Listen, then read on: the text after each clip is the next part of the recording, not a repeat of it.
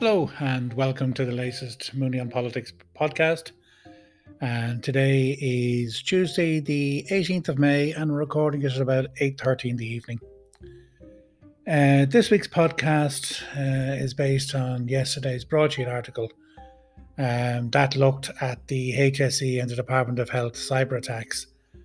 And it reminds us that experts have been experts have been telling us for many years that the government does not take cybersecurity seriously enough. Indeed, we risk becoming the EU's weakest link on cybersecurity despite our enormous dependence on the digital economy. So here goes. Though I've related this Jeffrey Bernard anecdote here before, it still bears repeating. They used to say that when Jeffrey Bernard was too tired and emotional, to use the uh, euphemism, to submit his weekly column to the Spectator, the editor would place an apologetic line explaining that there was no column that week because Jeffrey Bernard was unwell hence the name of the Keith, Water, Keith Waterhouse play based on Jeffrey Bernard's life. But there was also another uh, line they used to use uh, when the articles didn't appear. This one was longer and less apologetic. And it was inserted when the editor was feeling less char- charitable. It read Mr. Bernard's column does not appear this week as remarkably resembles the one he wrote last week. While Broadsheet's editor could have been forgiven for posting such a similar renunciation on Monday, as he as they published my latest discourse on the HSE cyber attack. Effectively, that was a restatement of the arguments and commentaries I'd made many times over the past few years. What it boils down to is this. I've been warning about our failure to take national cybersecurity seriously since, since 2019. I highlighted it as a subplot in a column in September 29, 20, 20, 2019 and then expanded it on the problem in another column entitled Pleading No Defence on Cybersecurity. That appeared, I think, around November 2019, and there are links in the blog post to accompany this podcast. Now, I could quote ch- chunks from both pieces today because the article, the arguments I made then are even more relevant today than they were at the time, especially as we count the cost of the sophisticated cyber attacks which hit the Department of Health over the past weekend and shut down the HSE's IT systems since last Thursday. Similarly, I could quote large elements of what I said in my July 2020 column No Ministering on Data or Cyber Defence when I critiqued the glaring gaps in the government's approach to data protection and national cybersecurity. In all these articles and several others, I did more than just highlight the problem. I tried to offer proposals that would address them. These included assigning responsibility of the coordination of the national cybersecurity and the protection of key elements of national infrastructure, including our communications, power, transport, and our health IT systems, to the Defence Forces. Now, some in the political sphere got the message and understood what I was talking about, including the people who are behind the defence and cybersecurity portions of the Fianna Fáil's, of Fianna Fáil's 2020 uh, General Election Manifesto. It recognised that cybersecurity is a matter of national defence, not just because of the importance of the digital sector to our own economy, but due to Ireland's strategic importance to the EU's digital economy.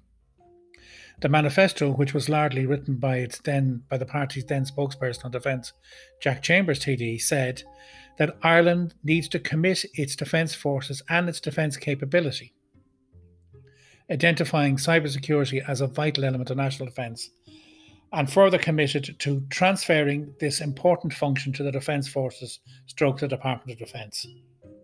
That was an important commitment and it was a major step by any political party. However, sadly, the enthusiasm and commitment of the Fianna Fáil manifesto never made its way through to the joint programme for government. In place of the specific commitments came an empty promise to, and I quote, implement the national cybersecurity strategy recognising the potential and important role of the Defence Forces. So, how did that happen? How did an active commitment turn into a barely passive suggestion? Now, it can hardly be due to Fine Gael and the Greens being so opposed to the very notion of taking cybersecurity seriously that they blocked Fianna Fáil's efforts in the talks.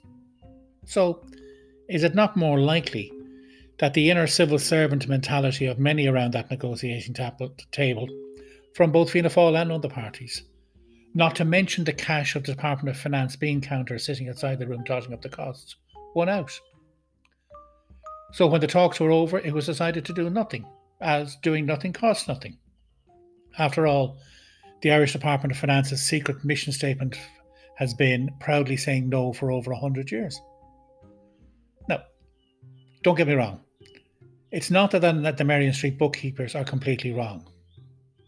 Having a robust national cyber defence capacity will cost a lot of money, particularly if we hope to attract and retain people with the highly specialised and transferable skill sets required. But doing that would mean re- reversing the flow of qualified personnel out from the defence forces and towards the private sector, as they were attracted by higher salaries and better career prospects. It'll also mean making tough decisions on cooperating with our European partners in cyber defence. Currently, Ireland is only involved in one of PESCO's 46 projects. PESCO is Europe's permanent structured cooperation on defence. Now, the project we're involved in is a very important one. It's on its base. It's around upgrading maritime surveillance. But we opted not to participate in any of PESCO's four very specific cyber defence projects, including the Cyber Rapid Response Teams, the CRRTS project, which enables member states to help each other to ensure a higher level of cyber resilience and collectively respond to cyber incidents. Indeed, it's worth noting that most of the countries involved in this project are smaller European countries. And best of my memory, this is the actual project itself is headquartered in Estonia. So we do have a choice. We can either have a modern cyber defense capacity that costs money, uh, but as the HSE and Department of Health Attack show, we can also have one, we can also not bother having one, but that's going to cost money too. Remember, the two attacks I'm talking about here are only the latest of an increasing series of attacks. In March, three hospitals in France were attacked on a cyber attack. And at the time I'm recording this podcast, the news is coming through that there's been a similar cyber attack on the New Zealand Health Service. You see, up to now, the Irish state has followed Homer Simpson's "Can't somebody else do it?" slogan from when he was when he his brief stint as sanitation commissioner. We have effectively relied on private militias in the form of private security firms protecting the digital assets of IT giants like Google, Apple, Facebook, etc. Past governments have assumed that these tech companies would probably be, but more likely be the targets, targets of malevolent cyber attacks than this would. But the same governments forgot that the people behind those attacks, be they criminal gangs or hostile foreign actors and governments, will, at- will attack at the weak spots, not the strong ones.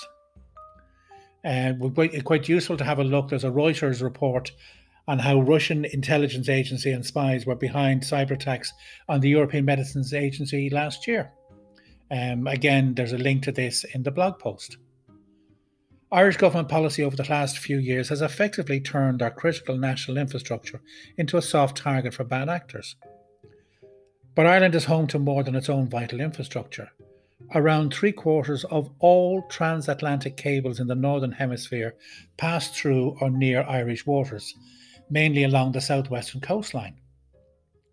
The reason this matters is that 95% of all global data transfers still pass along cables laid along the ocean floor. So, despite all the talk of cloud satellites, etc., satellites only account for a tiny percentage of global tra- data transmission, somewhere between 3 and 5%.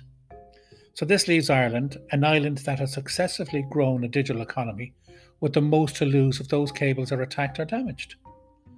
So, fixing Ireland's cybersecurity problem is going to cost a lot of money, but not fixing it will probably cost more. In my blog post, I mentioned I actually include two links where I suggest to people that they should look at the chapter entitled Patrolling Below the Horizon, which was written by a member of the Irish Naval uh, Operations Command and appears in the 2019 Defence Forces Review. Indeed, I would advise people who are interested in this topic to have, have a look through the Defence Force Review archive, which is on the military.ie website and it has detailed articles on how Ireland could deliver a more effective cyber defence capacity. Anyway, that's this week's uh, podcast. I hope you enjoyed it. I hope you found it informative. And I hope to hear from you. I hope you will hear from me again this day next week or possibly next uh, following Wednesday. So until then, keep safe and goodbye.